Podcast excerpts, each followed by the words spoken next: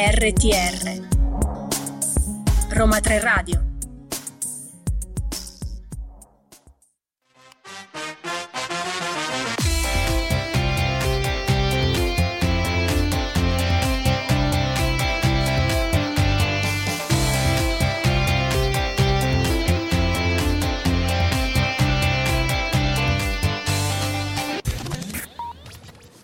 Sono le 17 in punto, siamo pronti ad iniziare una nuova puntata di Listen to You, il programma curato e diretto dal centro Europe Direct dell'Università degli Studi Roma 3.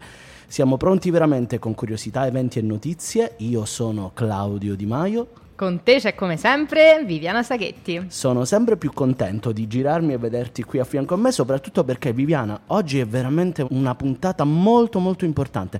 Di cosa ci occuperemo? Claudio, quella di oggi per noi è una puntata davvero speciale, la nostra ultima puntata della prima stagione di Listen to You e quindi direi che chiudiamo veramente col botto. Innanzitutto parleremo di tanti argomenti come sempre, dei nuovi stati membri candidati ad entrare nell'Unione Europea, della partecipazione dell'Unione alla conferenza ministeriale dell'Organizzazione Mondiale del Commercio, vi presenteremo bandi ed eventi, ma soprattutto Claudio? Abbiamo deciso di invitare con noi un, un ospite veramente importante, Sua Eccellenza Christian Massé, l'ambasciatore di Francia in Italia Italia, che è il paese presidente di turno dell'Unione Europea. Listen to You. Curiosità, eventi e notizie dal centro Europe Direct Roma 3. Torniamo subito in studio, torniamo a parlare di, di, stretta attualità come sempre e infatti lo scorso venerdì Claudio la Commissione ha presentato i suoi pareri in risposta alle richieste di adesione all'Unione Europea che sono state presentate da tre stati, ossia Ucraina, Georgia e Moldavia. Ve l'avevamo già accennato qualche puntata fa, per accedere all'Unione è necessario che uno Stato presenti una formale richiesta al Consiglio, il quale informa il Parlamento europeo, la Commissione e i Parlamenti nazionali. Ecco, se la Commissione esprime parere favorevole, il Consiglio dovrà ricevere anche l'avvallo del Consiglio europeo per poter conferire lo status di paese candidato richiedente. Solo in seguito, con l'unanimità dei consensi, saranno aperti i negoziati per l'adesione, che dovranno essere firmati e ratificati da tutti gli Stati membri dell'Unione. Però, Claudio, già in questa fase la Commissione ci ha detto molto in realtà. Sì, infatti, Viviana, con i suoi pareri la Commissione è chiamata a verificare se lo Stato richiedente rispetti alcuni requisiti, diciamone alcuni. Essere per esempio uno Stato all'interno del continente europeo che rispetta ai valori fondamentali dell'Unione, come ad esempio il rispetto dei diritti umani e della democrazia, del principio democratico al suo interno. I pareri si basano poi sulla valutazione della Commissione stessa del rispetto di alcuni criteri. Vediamone alcuni. Il criterio politico, ad esempio, la presenza di istituzioni stabilite che garantiscano il rispetto dei valori fondamentali il criterio economico, quello eh, talvolta più famoso, diciamo, l'esistenza di un'economia di mercato affidabile e la capacità di far fronte alle forze di mercato e alle previsioni concorrenziali all'interno dell'Unione Europea. E poi in ultimo la capacità di assumere e attuare efficacemente gli obblighi derivanti dall'adesione, dall'acqui comunitario dell'Unione Europea, compresi gli obiettivi dell'Unione politica, economica e monetaria. Ecco, la Commissione infatti ha constatato che nel complesso l'Ucraina è a buon punto per conseguire una stabilità istituzionale, tale da garantire, come dicevi tu Claudio, appunto la democrazia, lo Stato di diritto, i diritti umani, nonché il rispetto alla tutela delle minoranze. Continua a presentare solidi risultati macroeconomici, dimostrando quindi una notevole resilienza in termini di stabilità macroeconomica e finanziaria, pur dovendo portare avanti riforme economiche e strutturali che la Commissione ha definito ambiziose, ma si è gradualmente allineata a elementi sostanziali della dell'acquis dell'Unione in numerosi settori e per questi motivi la Commissione ha raccomandato di riconoscere lo status di paese candidato. Per la Moldavia, anche in questo caso, la Commissione ha riconosciuto che il Paese dispone di una solida base per conseguire una stabilità istituzionale atta a garantire i valori, i valori fondamentali dell'Unione Europea e anche una situazione macroeconomica ragionevolmente solida pur rimanendo, eh, lo dice la Commissione, necessarie alcune riforme economiche fondamentali. Ma anche in questo caso, appunto, l'organo centrale di Bruxelles ha raccomandato il riconoscimento dello status di paese candidato. Al contrario, sempre secondo la Commissione, lo status di candidato non può ancora essere riconosciuto alle, alla Georgia a causa di recenti sviluppi che hanno parzialmente compromesso la stabilità istituzionale del paese. Saranno necessarie anche ulteriori riforme che saranno volte a migliorarne l'economia di mercato. E la Presidente della Commissione Ursula von der Leyen ha lasciato una dichiarazione molto importante, Claudio, no? su, su questi tre Stati. Esatto, la Presidente von der Leyen ha dichiarato che questi tre Stati condividono la forte e legittima aspirazione di entrare nell'Unione Europea.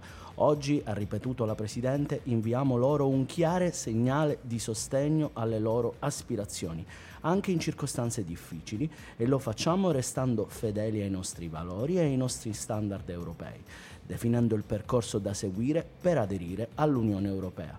Le domande di adesione all'Unione Europea di Ucraina, Georgia e Moldova saranno quindi adesso discusse nel prossimo Consiglio europeo che comincerà proprio domani.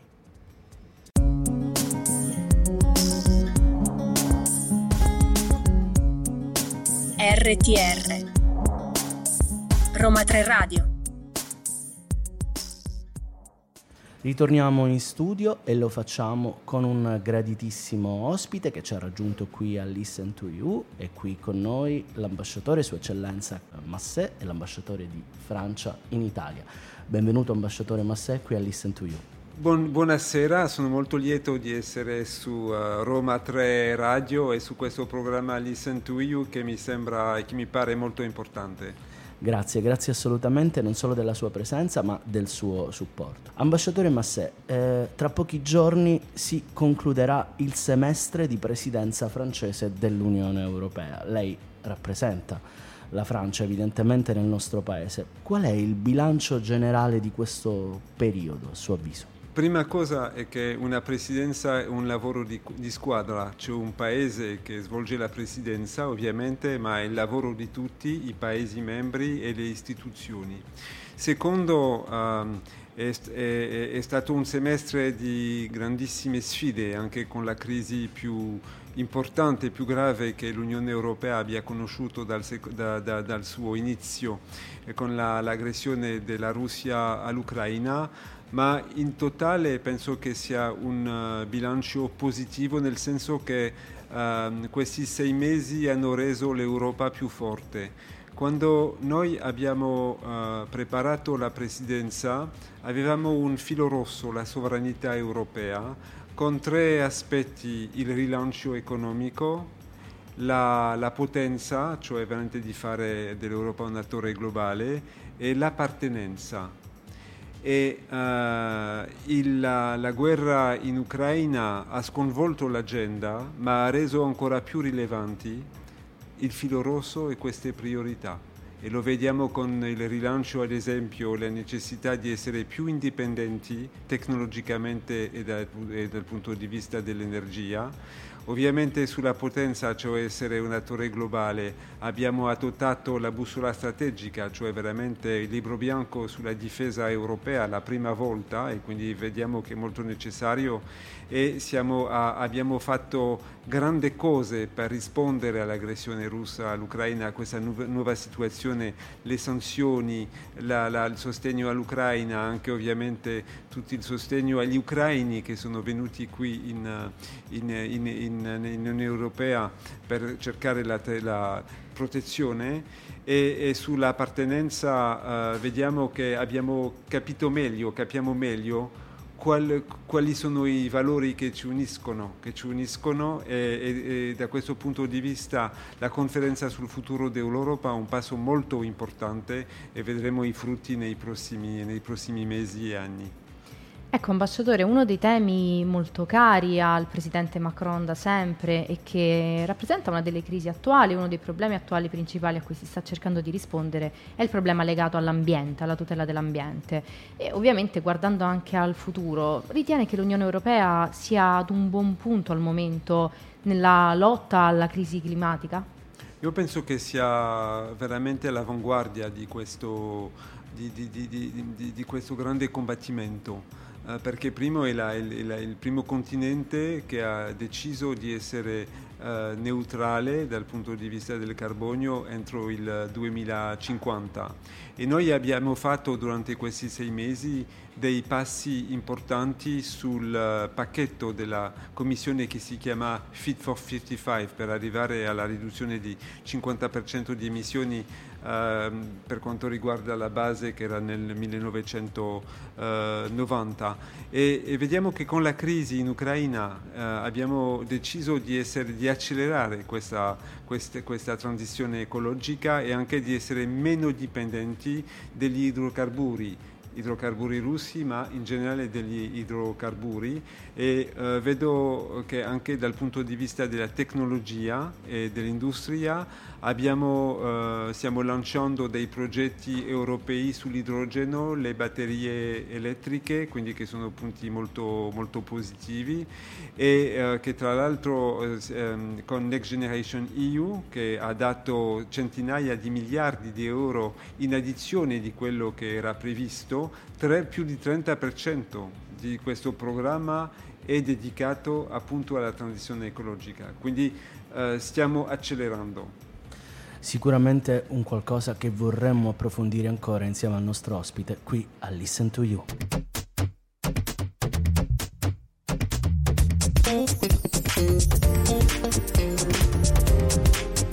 RTR Roma 3 Radio Ritorniamo in diretta, lo facciamo con il nostro ospite, Sua Eccellenza l'ambasciatore Massé, e ritorniamo su un argomento che abbiamo analizzato all'inizio della nostra intervista.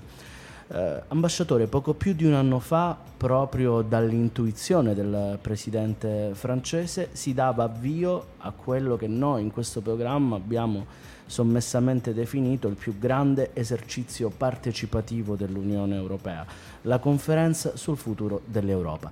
Lei ha affrontato questo periodo qui in Italia, qual è suo, la sua opinione a riguardo? Come è andata questa conferenza? Questa conferenza, come lo, lo, lo ha descritto, è un uh, esercizio inedito, mai in tutti i paesi dell'Unione Europea c'era stato svolto, si era svolto un dibattito uh, completo su tutti i temi e, e quindi avendo tutti i popoli dell'Unione Europea discutendo de, degli stessi temi per dare un contributo, una, di cui si è fatta una sintesi che, che sarà presentata al Consiglio europeo e sul quale il Consiglio europeo domani e dopodomani dovrà dare il suo, il suo parere. Io in Italia ho vissuto lo, il lancio e anche la conclusione a Palazzo Brancaccio e ho visto tanta mobilitazione da parte in particolare dei, dei giovani e da questo punto di vista il, il lavoro svolto dall'università, in particolare da, da, Roma 3, che voi siete stati un, un punto cru,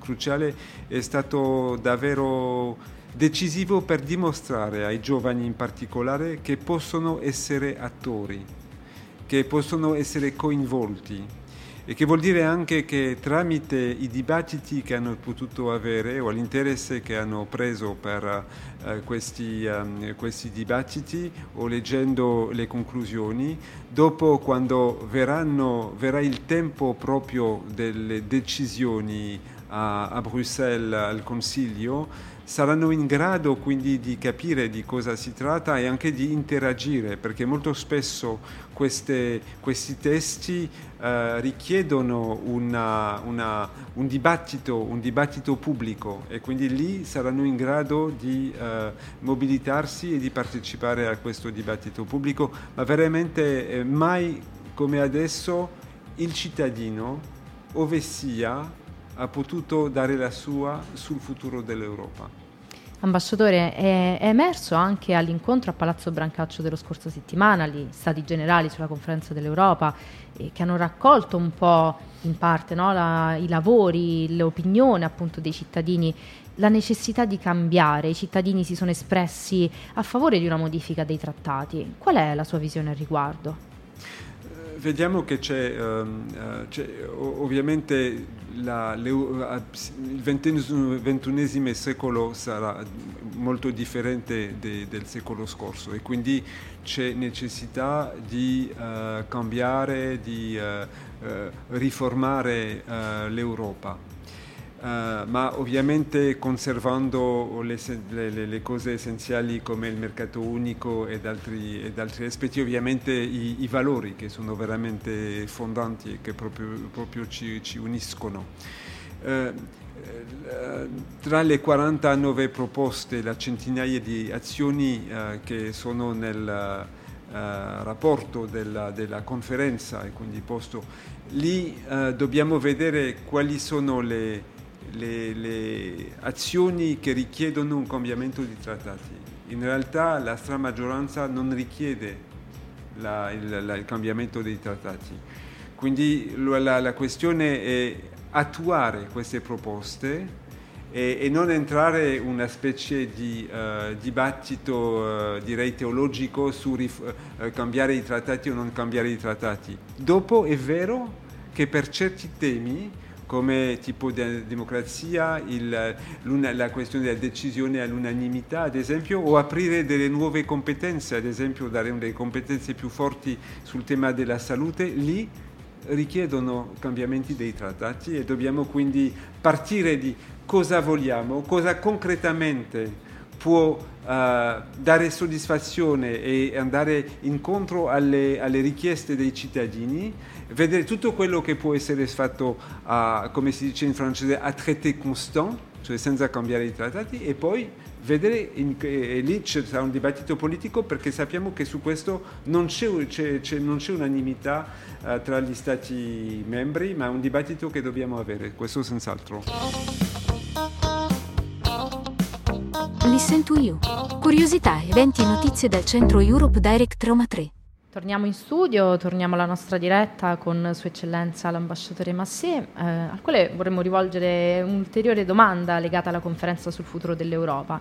E infatti il, il discorso del Presidente Macron, molto apprezzato eh, a chiusura appunto della conferenza, ha eh, anche sollevato la proposta di creare la comunità politica europea così da consentire un'associazione dei paesi eh, che non sono ancora parte dell'Unione Europea e che intendono però in un futuro aderirvi, ma anche eventualmente quelli che sono usciti dall'Unione Europea. Potrebbe dirci qualcosa di più a riguardo per i nostri ascoltatori? Sì, sì questo progetto di uh, comunità politica europea è un, è, è un progetto per accompagnare la, l'allargamento, perché come, la, la, come l'avete bene descritto uh, all'inizio, uh, c'è un paese che pone la candidatura, dopo c'è una valutazione della Commissione e poi il Consiglio europeo si pronuncia. Eh, e, e, poi decide che eh, un paese candidato si avviano le, le, i negoziati di adesione, ma questo possono prendere tanti anni.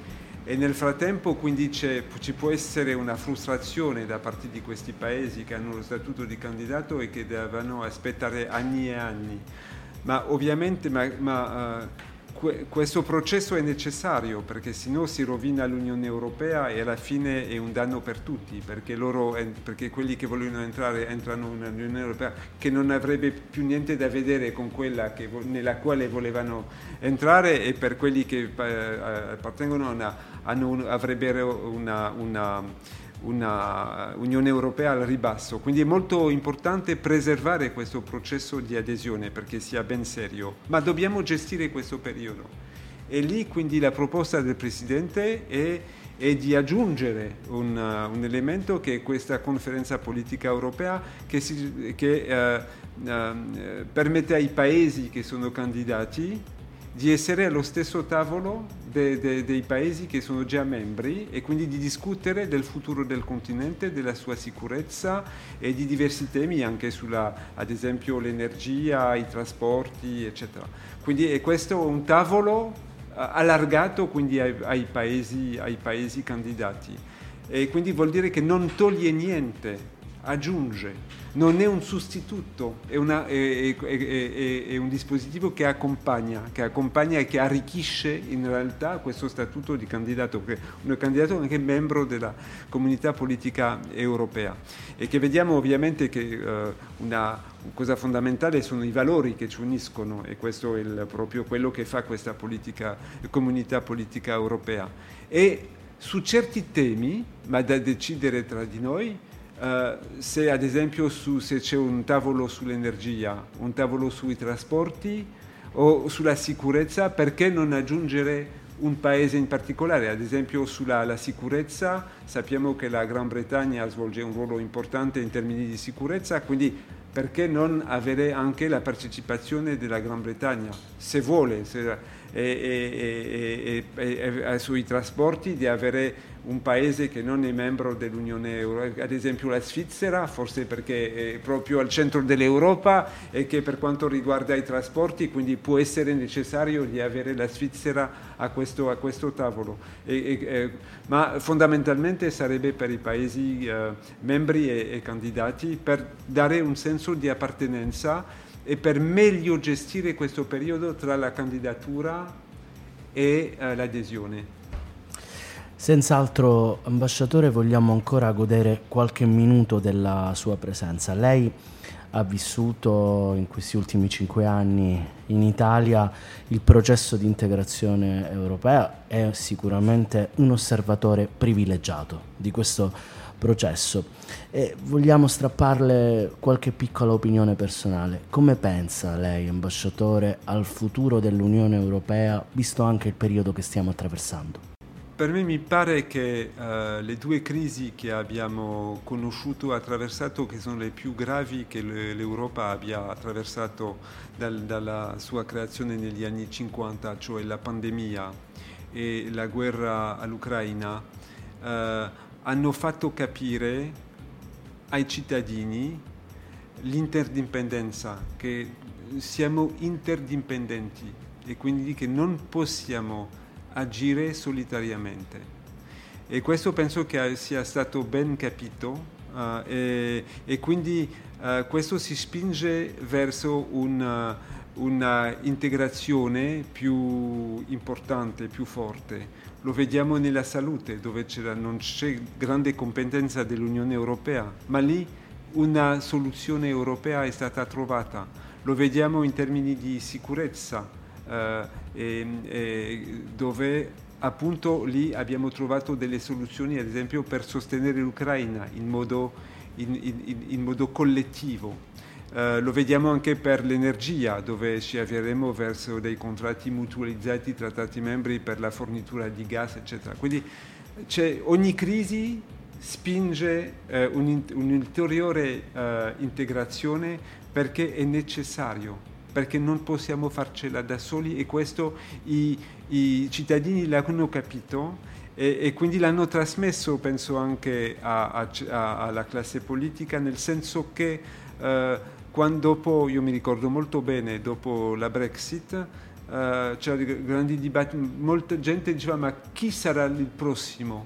E in realtà adesso in nessun Stato membro c'è la richiesta di uscire, perché si è visto che essere nell'Unione Europea è una protezione e che farlo da solo è impossibile. Anche Next Generation EU è stato molto importante perché ha dimostrato che può dare una solidarietà che dà una forza che nessun paese da solo, anche un grande paese come la Germania o come la Francia o come l'Italia, può, può, può, farlo, può farlo. E quindi lì è, è, che, per, è che in questo mondo anche uh, è un mondo molto geopolitico e quindi uh, l'importante è essere un attore globale per uh, poter assicurare la protezione dei cittadini. E non possiamo essere attori globali se non, siamo, se non siamo uniti. Penso che questo sia ben capito, ma questa integrazione per essere ancora più vantaggiosa deve essere concepita. Ci deve essere un progetto e quindi è per quello che è così importante il coinvolgimento dei cittadini per portare avanti idee e quindi dopo alle istituzioni, agli stati membri, ai politici, quindi di, eh, con eh, i parlamenti, i governi, eccetera, quindi di portare avanti un progetto europeo. Grazie, grazie davvero a Sua Eccellenza, l'ambasciatore di Francia in Italia, Christian Massé, per le preziose parole che ci ha voluto offrire qui oggi a Listen to You e per la sua presenza ai nostri microfoni. Grazie davvero. Grazie a voi.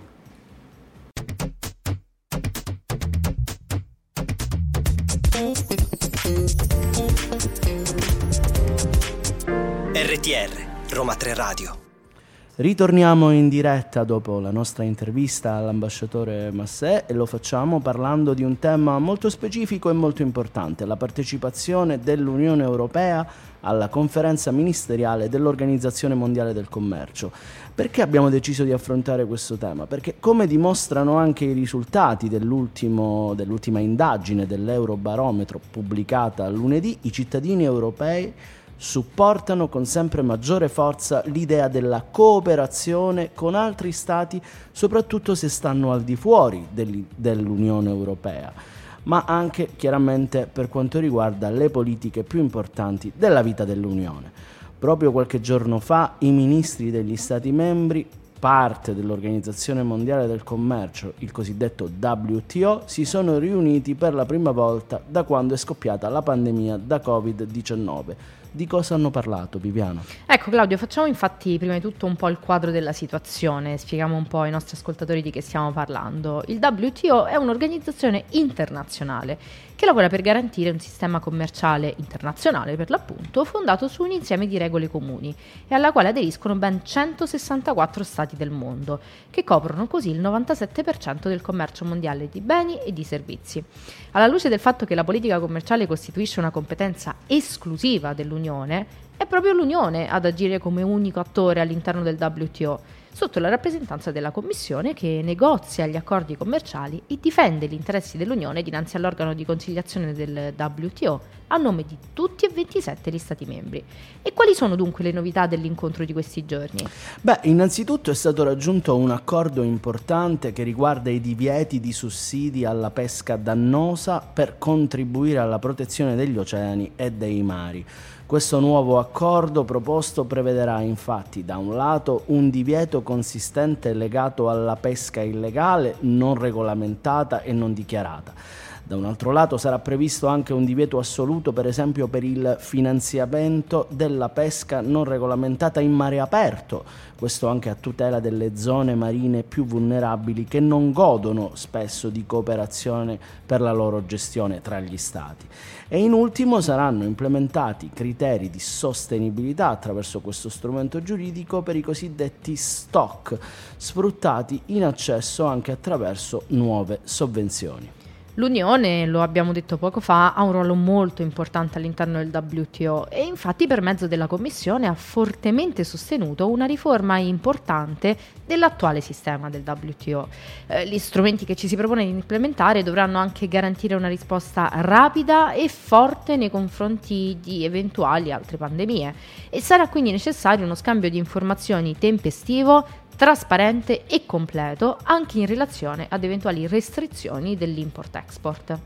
La Commissione dal canto suo, abbiamo detto che rappresenta i 27 Stati membri, richiede che sia stabilito un piano d'azione in materia agricola. Sappiamo che la politica agricola è quella tra le più importanti dell'Unione Europea per far fronte, tra l'altro, ai gravissimi problemi che la guerra in Ucraina sta comportando proprio per l'esportazione, tra l'altro, del grano a livello mondiale, ritenendo in questo campo non sufficienti a parere dell'organo centrale di Bruxelles gli sforzi sinora operati in seno al WTO. In un incontro organizzato qualche giorno prima di quello ufficiale da parte dell'Unione Europea si era infatti sostenuto il supporto del WTO all'Ucraina, riconoscendo l'impatto devastante della guerra su esportazioni ed importazioni. L'Unione dal canto suo ha quindi annunciato la sua eh, implementazione anche autonoma delle linee di solidarietà che favoriscono l'accesso dell'export ucraino al mercato interno dell'Unione Europea senza dazi doganali.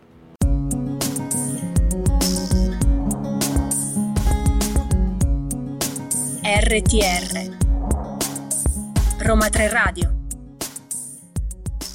e veniamo al nostro spazio dei bandi e degli eventi, torniamo in diretta e vi presentiamo innanzitutto un evento che si terrà questo venerdì al nostro centro Europe Direct, un evento dal titolo New European Bauhaus, dalla teoria alla pratica. E si tratta di un evento che abbiamo fortemente voluto, organizzato con l'associazione Star Team e con il supporto del Joint Research Council e della Commissione europea, eh, che interverranno tramite tecnici del settore. L'idea è proprio quella di presentare gli aspetti teorici numerici, ma anche delle ricadute pratiche che già si sono verificate legate al programma del New European Bauhaus e la diretta streaming la potete trovare sui nostri siti a partire dalle ore 10 del 24 giugno, appunto da venerdì. Esatto, tutti sintonizzati quindi a vedere questo evento, ma prima ovviamente vi diamo anche uno specchio, un calendario su ciò che avviene in Europa. Il 23 giugno a Cipro infatti si terrà un Info Day sul secondo bando del programma Interreg Euromed, la cui pubblicazione è attesa entro il mese di giugno, per cui europrogettisti e appassionati del settore state attenti. L'evento si potrà seguire anche in streaming e ha l'obiettivo di fornire informazioni ai potenziali proponenti sulle caratteristiche dei progetti finanziabili, sui criteri di ammissibilità, che è molto importante, e su tutte le criticità che si possono presentare durante la preparazione e presentazione di una proposta. Secondo le previsioni il bando resterà aperto da fine giugno a metà ottobre 2022. Per iscriversi a questo evento vi invitiamo a consultare il sito interreg.euromed.eu. Claudio, hai nominato gli europrogettisti, allora proprio a loro ci rivolgiamo ricordando loro il prossimo appuntamento, l'ultimo in realtà di questa edizione di Lezioni d'Europa. Potrete iscrivervi tramite i nostri canali social e come sempre la lezione si terrà giovedì, dunque domani a partire dalle ore 10 dal titolo Europrogettazione, programmi, progetti e rendicontazione.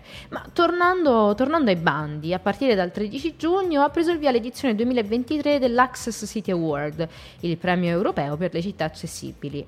Il concorso, che dal 2010 viene organizzato ogni anno dalla Commissione europea insieme al Forum europeo della disabilità, punta a dare riconoscimento e a premiare le capacità e gli sforzi compiuti dalle città per migliorare l'accessibilità dell'ambiente urbano. Possono partecipare al concorso le città dell'Unione Europea con più di 50.000 abitanti e fino all'8 di settembre del 2022. Le candidature devono essere presentate unicamente per via telematica dal sito dell'Access City Award.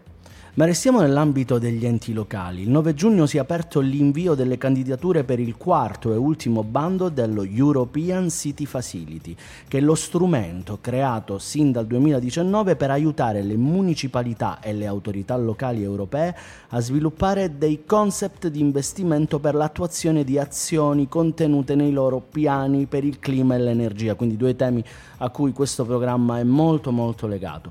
Destinatari del bando, come abbiamo detto, sono sono appunto gli enti locali, ma anche i loro raggruppamenti o semplici enti pubblici che riuniscono e che hanno un piano appunto dedicato a queste due tematiche.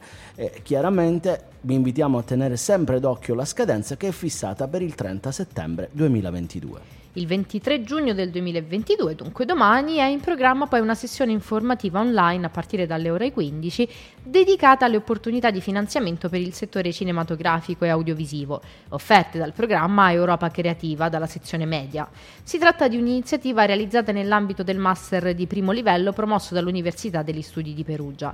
La partecipazione è gratuita, ma si richiede la registrazione che deve essere effettuata tramite l'apposito modulo online all'indirizzo progettazione cultura Europa www.unipg.it. C'è tempo fino al 30 giugno, Viviana, inoltre, per inviare le candidature al premio iCapital, la capitale europea dell'innovazione 2022. Noi vogliamo fortemente che le nostre autorità nazionali partecipino, perché non vogliamo solo Procida come capitale della cultura. Un riconoscimento quindi annuale assegnato dal programma di ricerca Orizzonte Europa alle città che meglio promuovono l'innovazione nelle loro comunità. Si tratta ovviamente di un programma le cui ovviamente eh, candidature sono vagliate eh, riguardo ecosistemi di innovazioni locali a vantaggio di innovazione dirompente al benessere del pubblico. Le candidature devono essere inviate entro il 30 giugno 2022 alle ore 17 e tutte le informazioni sono disponibili al sito H-Prize all'interno dello European Innovation Council. Listen to You. Curiosità, eventi e notizie dal centro Europe Direct Roma 3. Claudio, so che siamo arrivati anche questa volta al tuo spazio preferito per l'ultima volta in questa stagione, ossia il nostro UE, la sai, il nostro vero falso sull'Unione Europea. E anche oggi, lo so che l'ultima puntata magari pensavi che sarebbe stata un po' più buona. No, io vera- ancora, ancora ci, ci spero, nel senso finché non arriva la domanda, sai, Non sono come illuderti. quegli studenti che sperano nella domanda a piacere. Non illuderti, non illuderti, perché è vero che si avvicinano le vacanze, è vero, è vero questo. Sai, stavo pensando, magari si parte all'estero, si va fuori dall'Unione Europea, ma è vero che un- se un nostro ascoltatore, un cittadino europeo va fuori dall'UE, non gode di alcuna protezione al di fuori dei confini europei? Ah, questa è proprio una domanda abbastanza articolata e anche stavolta ce l'hai fatta a farmi dire che è falso. Infatti, eh, diciamo che eh, tra i tanti diritti di cittadinanza dell'Unione Europea, i cittadini dell'Unione godono anche di assistenza consolare fuori dall'Unione. Perché si chiama assistenza? Innanzitutto perché l'articolo 20 del Trattato sul funzionamento dell'Unione Europea ci dice che anche il cittadino europeo gode della possibilità di avvalersi della tutela delle autorità diplomatiche e consolari degli Stati terzi presso le rappresentanze di altri Stati membri. Può sembrare tutto un po' più complicato, cerchiamo di fare ordine. Innanzitutto chiariamo che quando parliamo di protezione diplomatica intendiamo quella facoltà, quel potere dello Stato di agire a tutela di un proprio cittadino, di un suo connazionale che all'estero ha abbia in un certo senso subito per esempio violazione dei suoi diritti o abbia più genericamente eh, bisogno di protezione da parte dello Stato. Contrariamente a questo o in maniera accessoria a questo, l'assistenza consolare consiste invece nel prestare soccorso appunto e protezione e tutela ai cittadini del proprio Stato che si trovino al di fuori dei confini nazionali ed è quindi una forma di supporto che non implica però un intervento diretto dello Stato. Ecco, noi ci stiamo riferendo proprio a questo secondo caso. Claudio, ci hai dato un quadro molto completo della questione della protezione consolare e il problema naturalmente non si pone all'interno dell'Unione Europea, questo lo dobbiamo specificare perché tutti gli Stati membri hanno rappresentanze consolari degli altri 26 Stati, oltre ad una o più rappresentanze nazionali della Commissione e del Parlamento Europeo. Se invece, ed è qui il punto, vi doveste trovare in uno Stato terzo in cui manca una rappresentanza consolare o un'ambasciata del vostro Stato di provenienza, o questa sia difficilmente raggiungibile, potrete allora rivolgervi al consolato o all'ambasciata di un altro Stato membro dell'Unione per ricevere assistenza. Una cosa molto importante, Viviana, che ci teniamo a ribadirlo anche nella nostra ultima puntata di stagione, in conformità al principio di non discriminazione che è contenuto proprio nei trattati istitutivi dell'Unione Europea, ogni cittadino riceverà un'assistenza del tutto equivalente a quella che riceve il cittadino dello Stato del consolato in questione assistenza che può riguardare ad esempio casi di incidenti o di malattie gravi, di arresto, detenzione, di soccorso alle vittime per esempio in caso di violenza o più in generale di un aiuto al rimpatrio o alla documentazione dei cittadini dell'Unione Europea in difficoltà. Un diritto, ribadiamo, accessorio ma sicuramente che contribuisce a creare quel senso di identità e di comunità europea di cui ci ha parlato anche il nostro ospite, l'ambasciatore Massè.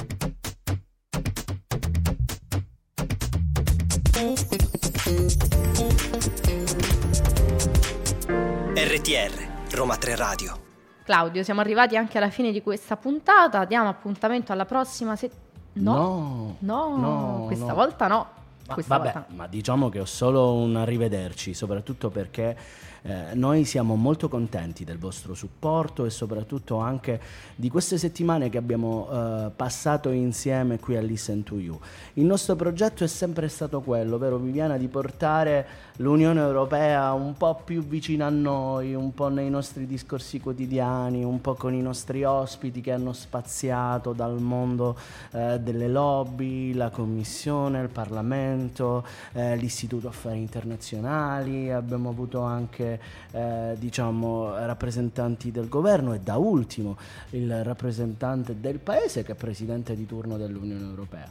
Diciamo che è stata una bella carrellata, però noi dobbiamo tornare soprattutto perché i nostri ascoltatori aspettano il nostro Well Asai. Aspettano assolutamente il nostro Quella Sai, e però intanto Claudio, se dovessero sentire la nostra mancanza, possono sempre risentirci in podcast, no? Siamo Assolutamente. su tutte le piattaforme disponibili con il nostro podcast e lo ricordiamo sempre, il nostro Europe Direct non chiude di certo, non va in vacanza anche lo Europe Direct. Anzi, lanciamo una sfida. Veniteci a trovare in via Ostiense 159. Continuiamo a discutere insieme quello che abbiamo fatto in queste settimane per radio. Chiedeteci notizie, chiedeteci sugli eventi, chiedeteci sulle politiche dell'Unione Europea perché la nostra porta dello Europe Direct è sempre aperta. Chiedeteci i nostri vero o falso perché tu sei sempre disponibile per rispondere a quella sai, giusto e Claudio? Tu sei sempre disponibile a farmi quelle domande tendenziose. Sempre, assolutamente. Senti, non possiamo però concludere questa puntata senza ringraziare quella che dietro le cuffie sta sbuffando, che è la nostra regista, la eh, mitica Oriella Esposito, ma vogliamo ringraziare qualcuno in più. Vogliamo ringraziare i nostri coordinatori, vogliamo ringraziare la direttrice Marta che ci guarda lì da lontano e che soprattutto siamo contenti che ci fa un ok con la mano e soprattutto vi diamo appuntamento non solo e vi invitiamo a seguire Roma 3 Radio con tutti i suoi programmi ma vi diamo appuntamento alla prossima stagione e come sempre un caloroso abbraccio da Claudio Di Maio e da Viviana Sacchetti ciao. ciao.